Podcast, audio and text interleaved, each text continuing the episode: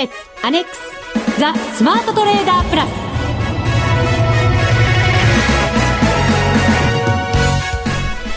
全国のリスナーの皆さんこんにちは。内田まさです。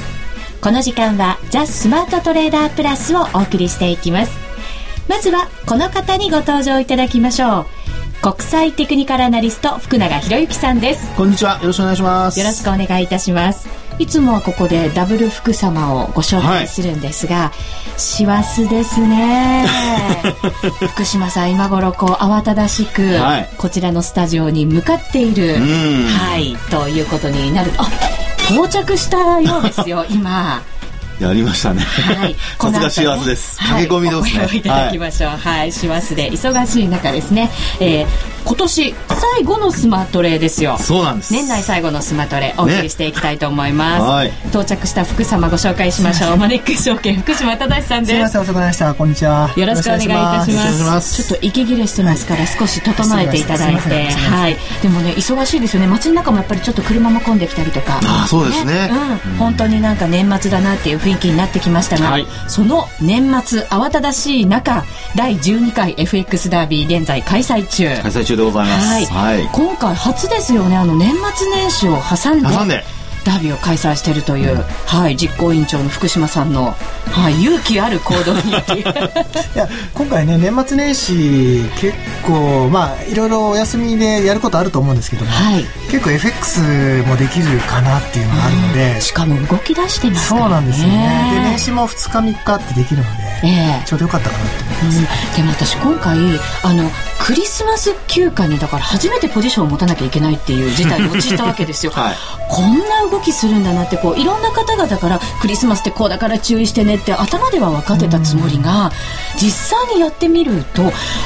あこんなことになるんだっていうのを結構やっぱり実感したりとかプラスすごくよく動いたそうですね。1週間でしたから、はい、またそんなふうに強く感じたのかもしれないんですけれども、昨日なんかは実は当社の、えー、FX プラスの取引、はい。まあ、日々の取引で12月で一番多かったんですよね珍しいですねこの時期に一番多いですねだからこそあんな動きをしたのかもしれませんね。そうですね。ねはい、でもあの外国人の方々もクリスマス休暇を終えて戻ってきて年末年始ということになりますので、はい、ここからの動きやっぱりすごく重要になってくると思うんですね。そうですね。はい、まあ本当にあの日本国内はあのもうこのままねあの明日で終わりということになりますけども、まあ外国人投資家の場合には31日も取引やってますからね。はい、まあそれとあとは年始も結局土日あごめんなさいあのまあハッピーニューイヤーで1月1日以降、うん、2日以降がもう取引になりますからね。そうなんですよね、はい、そういった意味ではいろんなアドバイスを今日いただいておかないといけません。よろしくお願いいたします。はい、よろしくお願いします。それでは番組進めていきましょう。この番組を盛り上げていただくのはリスナーの皆様です。プラスになるトレーダーになるために必要なテクニック、心構えなどを今日も身につけましょう。最後まで番組にお付き合いください。この番組はマネックス証券の提供でお送りしますスマートトレーダー計画。よーザ・スマートトレーダー計画用意ドン。このコーナーでは、スマートなトレーダーになるためのノウハウ、実践テクニックについて教えていただきます。ダブル福様よろしくお願いいたします。はい、よろしくお願いします。さて、先週、福島さんからいただいたミッションは、ユーロドルでした。はい。はい。えー、その私のトレードの報告から、あ皆さんにお伝えいたします。お願いします。えー、まずはですね、ユーロドル、冷やしでいつも通りトレンドラインを引きました。うん、はい。えー、このトレンドライン引いたチャートですが、番組ブログにも掲載してありますのでご覧いただける方はぜひご覧ください。えー、ユーロドル7月後半につけました1.204あたりを底に上昇トレンド描いてきています。はい、しかもあの3回こう頭を押さえられた1.312付近の大きな節目、はい、高値ですよね。ここを抜けて、えー、足元非常に強い動きになっていました。ただしですね、12月19日1.33をつけた後は、はい、もみ合いだったんですね。そうですね。はい。なので、福島さんからあミッションをいただいた後は、ほぼもみ合いだったと言ってもいいのかもしれませんね。はい、あの、ドル円とか黒線が結構大きく動いてた中、ユーロドルはもみ合いの状況だったということで、非常にトレードを迷いました。で、1時間足で、えー、見ていたんですね。先週の木曜日から見ていまして、えっ、ー、と、19日につけたその1.33直近の高値を20日の日にこう迫っていったんですけれど、抜けなかったんですね。はい、なので、そこからちょっとこう試しに売りで入ってみようと思いまして、うん、20日の木曜日23時に1.3270で売りで入りました。うん、で、そこからですね、ちょっとまあ下に行く場面もあり、えっ、ー、と、チャートの節目ですね、えっ、ー、と、ネックラインを下に抜けたところで、売りに乗せをしました。はい。はい。えっ、ー、と、その後は、その、売ったところからちょっと安いところでもみ合う状況だったんですけれど、えっ、ー、と、一旦わーっと上に持ってかれたりする場面もありまして、非常にハラハラドキドキのトレードになってしまいました。なんかやっぱりクリスマス休暇中って、えー、動かないにしてもやっぱり値が降らされやすいんだなっていうのは、チャートからも結構実感できたような感じがしましたね。で、えっ、ー、と、立ち会いも、えー、15時でパッと終わってしまってもう取引ができないっていう日もあったりとかして 私はもう本当にああできなくなってしまった。ポジションを持ったまま終わってしまったと思ってちょっとドキドキだったんですが、はい、26日水曜日の昨日の朝ですね、えー、無事にプラス券で決済をしましてなんとかプラスをキープしたということになりました。そうですね、はいまあ、あの今回のトレードで言いますと、あのまあ、これまでは上昇トレンドということで買いから入っていたわけなんですけども、はい、あのまあ、高値をつけた後になかなかその高値抜けなかったということですよね。うんまあ、それを考慮して、えー、高値圏で一旦ショートしたという流れですね。はい、で、まあ、そこに関しては、あの、全く問題ないんですけれども、まあ、今回の内田さんのトレードのケースで言いますと、あの、ネックラインというふうに見ているところですね。はい、まあ、ここを下回って一旦売ったというところまでは良かったんですが、まあ、やっぱりあの、戻ってきたところで、えー、まあ、今回、その資金的なというか、プラスの余裕があるから、かもしれませんけども、はい、ちょっとやっぱり一旦ね、えー、ロスカットなりなんなりを入れておくということを考えておきませんと、あの、次の、その、まあ、15時で取引が終わってしまったというところね。はい、これまあ、結果的に、あの、まあ、プラスで終わってはいるもののですね、えー、こういうケースっていうのは、得てして、逆に動き始めますと、非常に大きなマイナスになってしまうところになりますので、はい、えー、マイナスが膨らんでしまうというところも考えられますからね。まあ、そういう意味では、やはり、あの、一旦、えー、手じまうということを、あのー、まあ、要は損失が拡大しないようにロスカットするということをね、あの、やっぱり、あの、ちょっと考えておく必要があったのかなというふうには思いますね。そうですね。そこやっぱり一番後悔したところで、はい売り乗せしたポジションが、もうマイナスになりそうになったら全てを手じまおうと思ってたのに、はい、それがですね、なんとなくこうできなかったんですね。あの、ロスカットラインもちろん入れてあったんですけど、はい、あの、最初に売ったところのポジションの方が大きかったので、100万通貨で、売り乗せしたところが50万通貨というふうにちっちゃかったので、マイナスがそれほど大きく膨らまなかったっていうのも、まあ自分で言い訳なんですけれど、勝手になんかこう思ってしまって、えそのままにしてしまった。はい、ここ大きな反省ですね。はい、まあ、あの、ちょっと今回のトレードで言いますと、あの、今、ちょうど内田さんもね、自分で、あの、話をしてましたけども、はい。これやっぱ危険な香りですよね。はい。こういうのはね。うんあのすごい怖かったです。持ってて。で、よく、あの、あるパターンなので、本当に、あの、多分皆さんも経験されたことあると思うんですが、まあ、やっぱりこうトレンドがなかなか出ていないような状況の時にですね、えー、内田さんも話ありましたように、冷やしで見てももみ合いのような状況になっている中で、はい、えー、一気にこう下に離れないところっていうのは、やっぱりこう上下に振らされる可能性が出てきますから、はい、まあ、そういう意味では、やはりあの、一旦手締まって利益を確保すると。まあ、今回本当に内田さん、前回もあのね、えー、まあ、あの、気を良くしてというのが土日挟んで、急激に円安に触れたっていうのありました。窓開けて。窓開けてね。はい、で、あの時もやはりトレンドを見てたから良かったわけで、えー、逆の方向に動いていたら、それこそっていうことが、まあ、あの、考えておかないといけませんよね。そうですね。はい。あの、トレードっていうのは結果往来ではなくて、やはりあの、どうなったらどうするかっていう、ちゃんとこう、あの、まあ、えー、ルールをね、これまでもお話してますように決めて、それに従って取引をしていかないといけませんから、まあそういう意味では今回は、まあ、あの、なんとか救われたんですけれど、うん、まあ次回以降はやはりこういうことがないように、あの、ちょっと注意したいなというふうには思いますよね。本当に救われたっていう言葉がぴったりの、はい、トレードでしたね。ねまあでも本当にあのそういう意味では、あの、まあ休み明け26日の朝9時にですね、しっかりやっぱり威嚇をしたっていうところは、これはやっぱりこれまでとは違ってですね、あの、お茶さんがやっぱり成長したというか、トレードがうまくなったなっていう一つの、まあ、あの、示唆だと思いますので、えー、そういう意味では、やはり皆さんも、あ、ちょっと良かったからこのまま持っとこうかななんて思わないで、はい、もうすぐに後悔したら、あの、まあ、あ決済すると。はい。ね、ロスカットするっていうふうにしないといけないですよということですね。本当そうですね。はい、はい。あの、クリスマスは、ポジションは持たないようにしようと。来年からはそうしようと。その方がいいと思いますね。はい、そんなふうにも誓った、はい、はい、1週間になりました。福島さんいかがでしょうか？いやもう福永さん今おっしゃっていたのでまあ今内田さん今回のダービーも非常に調子よくてまあ、ラッキートレードだったと思うんですけども、はい、まあ、運も実力のうちって言いますから、あの、まあ、こういう時も、ほら、いつもね、完璧なトレードできるわけじゃないと思うので、まあ、こういう時もあって、だけど、これでも100万円ぐらいプラスになってますね。そうですね、なりました。はい。いや、結果良ければっていうのもあるありますので、はい、たまにはこういうのもありかなっていう。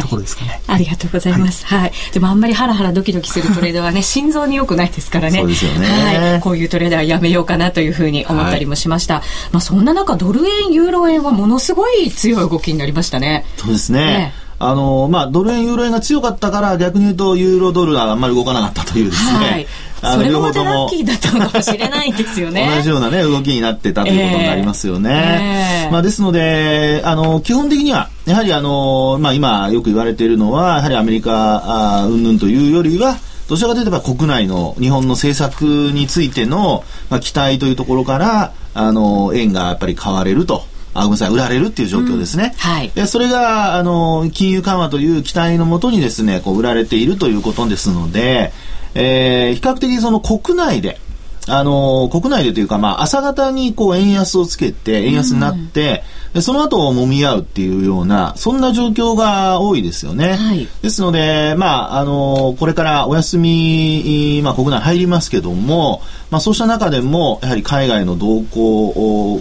それからあと、朝方ですよね。朝どういうふうに、あのー、まあ、取引スタートしてから、例えば7時ぐらいから、まあ、ウェリントンなんかが、あの、動いたりしますけども、シドニーとかね、まあ、そういうところで、あの、どんな風に値動きになるのかっていうところが、まあ、今後もそのトレンドですね、あの、まあ、今の円安傾向が続くかどうかのポイントになってくるだろうなっていうところですよね。ですね。はい、また株式市場が強いのも安心感につながってるんじゃないかなと思いますので、この後のコーナーで、はいはい、えー、株式市場含めてマーケット全体の見通し伺います。はい、以上、スマートトレーダー計画用意ドンでした。スマートトレーダープラス。今週のハイライト。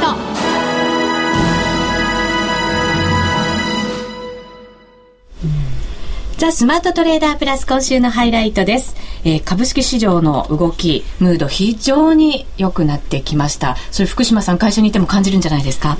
いやもう、あの、今年ですね、あの、こんなに年末にかけて良くなると思わなかったので、えー、もう11月の、まあ、半ばからこういった相場続いてますけども、今日も、あのまあ、上の方から話だったんですけど、まあ、終わり良ければ全てよしみたいな話があってですね、はい、まあ、あの、証券会社自体がすごい、こう、まあ、お客さんも元気なんですけども、うん、まあ、働いてる我々もすごい元気になって、まあ、あのまあ、来年どうしていこうかなんていう明るい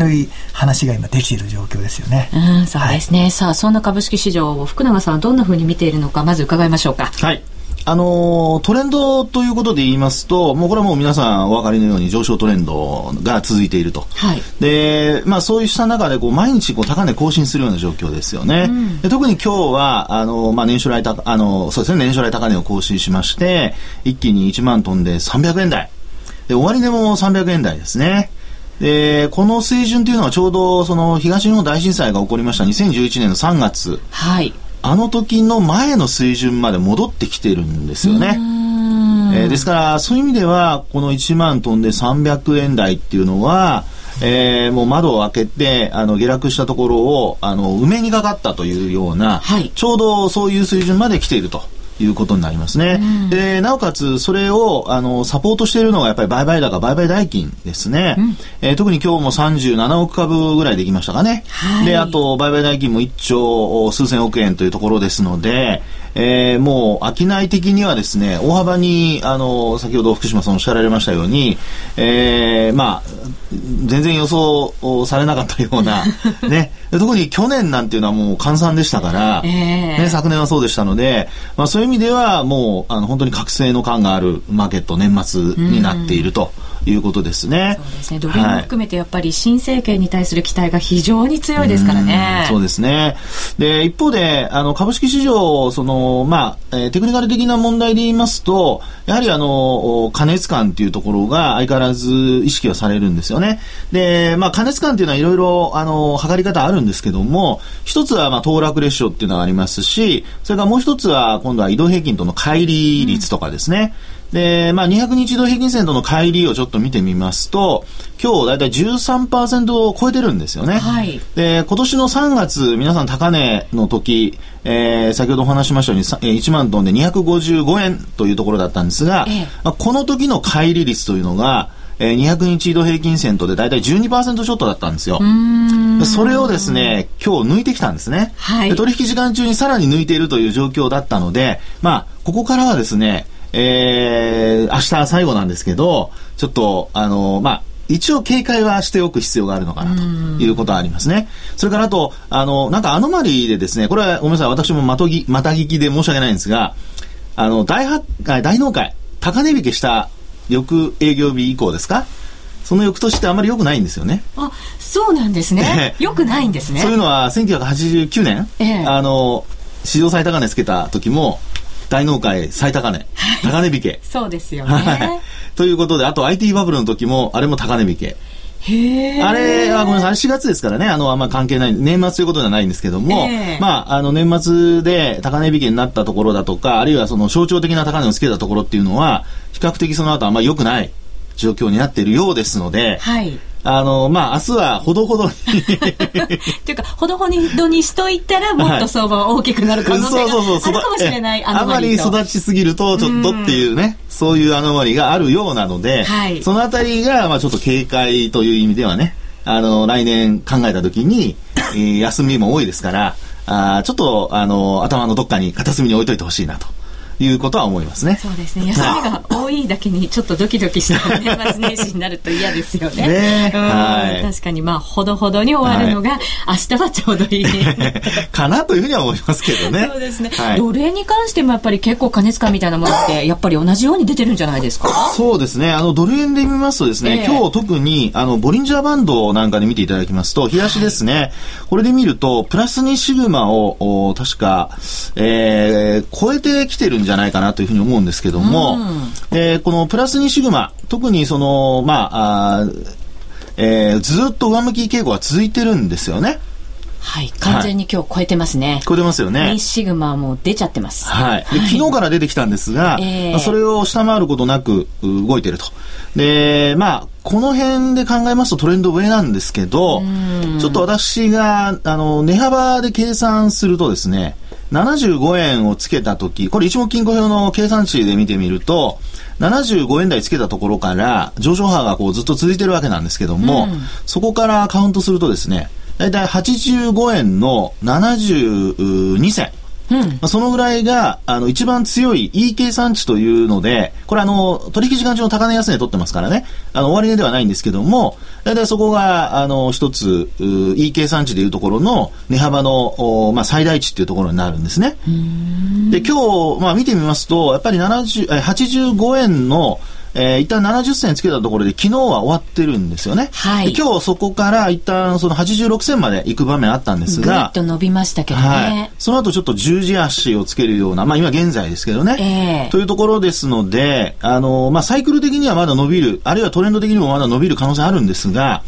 ちょっとこう、ピンポイントで、やっぱりこう、トレンド分析っていうのはピンポイントを当てるってなかなか難しいので、まあ、そういう意味ではトレンドは上向きなんですけども、今お話したように、値幅等で見たときには、あの、一応こう、目標値というようなところに一旦到達している可能性があると。はい。ですから、まあ、ここからの値動きですね。特にあの、アメリカで言うと財政の崖の問題だとか、いろいろその、まあ、えー、これもちろん、あの、どっちに触れるかわからないんですけども、あの、下にこう、要するに、巻き戻しがドル買いだったものがドル売りにつながる可能性が、やっぱり残ってますのでね。まあ、そういう意味ではそこが、あの、まあ、逆回転し始めた時には、やっぱりプラスシグマだとか、あそういったところまでの反落というのも考えておかないといけませんので、うん、ちょっとですね、あの、今日明日は、あの、注意をしておきたいなというふうには思いますね。はい、はい。さあ、重要なのは、まあ、FX ダービーもやってますから、はい、えー、年末年始、特にイベントもないんですよね。そうですね。だから、まあ、外国人の動き次第ということになってきたり、もちろん、その財政、はい、財政の崖問題ですよね、はい、に左右されるということになりますから、ええ、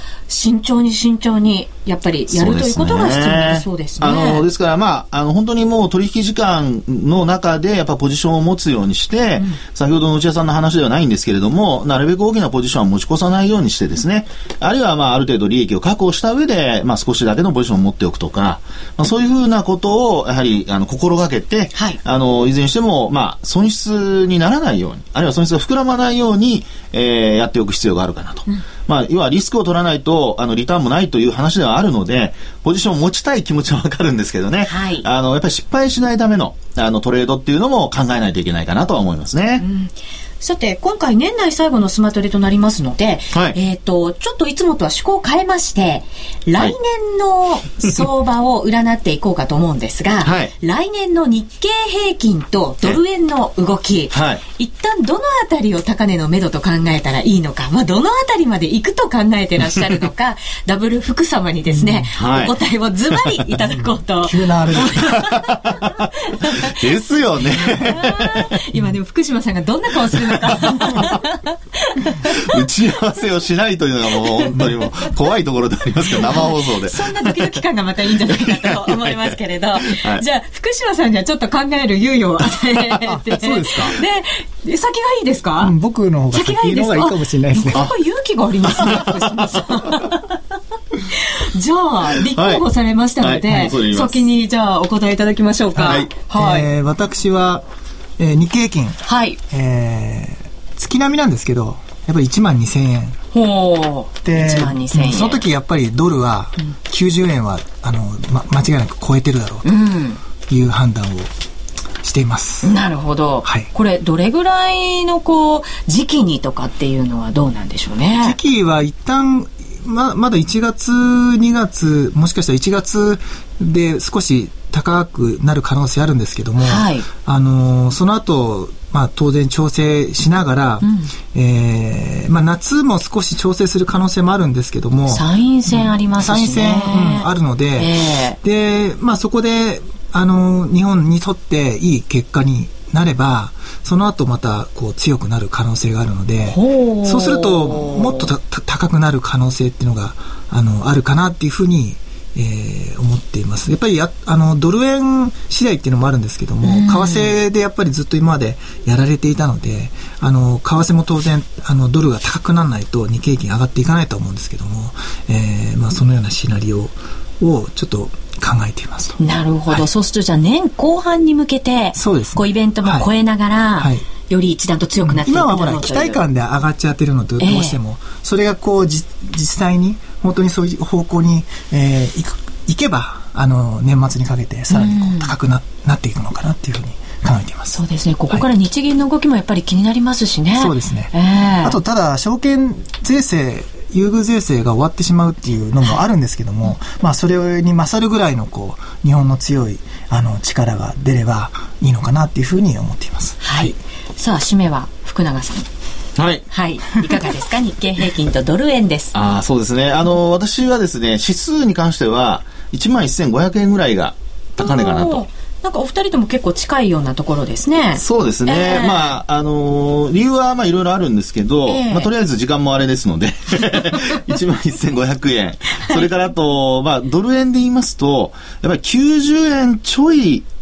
はい。で、行き過ぎると95円かなという。で、なぜかという、まあ、これはもう簡単なんですけど、まあ、あの、えー、安倍新総新総理と、それから、まあ、石破幹事長とかですね、まあ、そういったところが、あの、85円から90円。まあ、このあたりが居心地のいい水準だという話をしてますので、うん、まあ、そういう意味では、あの、90円超えてくるとですね、これ今度国内のいろいろちょっとマイナス要因に、うん、えー、なってくる可能性があるのかなというふうには思うんですよね。輸入とかそうですね。輸入もちろんそうですね。うん、それからあとコスト高にやっぱつながりますからね。はい、ですので、あの、そういう意味では、あの、まあ、今お話したように90円。これ突破すると94、5円ぐらいまでいく可能性が出てくるかなというところですね。はい。時期的にはいかがですか？どんな、こう、えっと、日経平均はですね、あの、私あの、よくあの、えー、今年とか来年ヘビ年ですよね。はい。で、はい、あの、干支の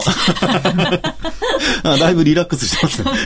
ヘビ年だけにヘと言ってしまう。よくわかりませんね。